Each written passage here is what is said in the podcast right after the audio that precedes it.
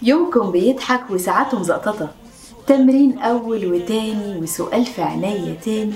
يا بلاد أنا إمتى هكبر وطول النخل وأقدر؟ وأقطف من ورد تشكى وأعمل لك عقد مرمر. كده عرفتوا أكيد مين بطلنا النهارده.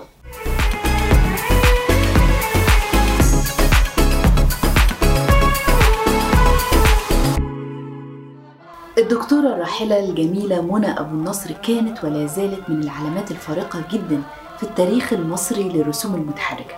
دكتور منى عليها رحمة الله عملت طفرة فعلا في الإنتاج المصري فيما يخص الرسوم المتحركة من خلال فكرة أصيلة كلنا بنحبها ولينا ذكريات معاها بس لما نسمع صوتها. بس الأول خلينا نعرف مين هي دكتور منى أبو النصر. هي من مواليد محافظة الإسكندرية. درست الفنون الجميلة في جامعة حلوان. بعدين سافرت أمريكا تحديدا ولاية كاليفورنيا عشان تعمل ال masters بتاعتها الماجستير في مجال التصميم وفي مجال الإخراج اللي هو بتحبها. وخصوصا في مجال إخراج مطبوعات الطفل. دكتور منى ظهر نبوغها في سن 13 سنة لما حصلت على أول جوائزها في المسابقة العالمية لرسم الأطفال في إيطاليا. وتخيلوا كانت رسمة قط أسود. الدكتور منى الله يرحمها كان مضايقها جدا إزاي الأطفال المصريين والعرب متأثرين بنماذج غربية في الرسوم المتحركة. وكان طول الوقت بتفكر إزاي تخلق للأطفال جو يحسوا نفسهم فيه ويقدر يحاكي حياتهم بشكل كبير. فبدأت بحاجات زي السندباد البحري وده كان كمان من التراث وكان يوماني اللي كانت بتقدمه الإعلامية الراحلة سامية الأتربي. كانت بتحكي الحواديت بطريقة شيقة وكان كمان معاها رسوم متحركة وكانت من تأليف وإخراج دكتور منى.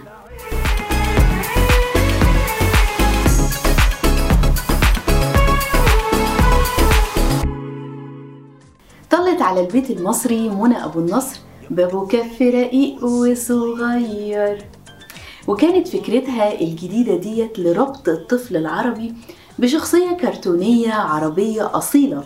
بعد سيطرة الأفلام الأجنبية والشخصيات الأجنبية على الساحة وخاصة فيما يخص محتوى الأطفال وخاصة كمان في الأفلام المدبلجة على ساحة الرسوم المتحركة العربية.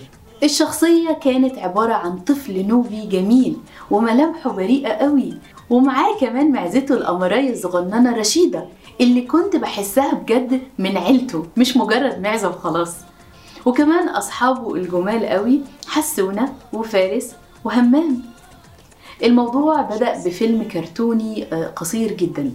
طرحت فيه الدكتورة منى شخصية بكار اللي ساعدها فيه الكاتب عمرو سمير عاطف واختار اسم بكار لسببين. أولهم إن هو اسم صديق عزيز على قلبه جدا والسبب الثاني لاختيار اسم بكار إن معاني اسم بكار جميلة جدا فهي جاية من الابتكار والتبكير يعني معانيها ليها دلالة حلوة. شارك عمرو سمير في تصميم شخصية بكار ورشيدة الفنانة نيفين الجبلاوي. أما شخصية حسونة وهمام فصممهم الفنان مصطفى الفرماوي. وشخصية فارس صممها الفنان محمود عطية.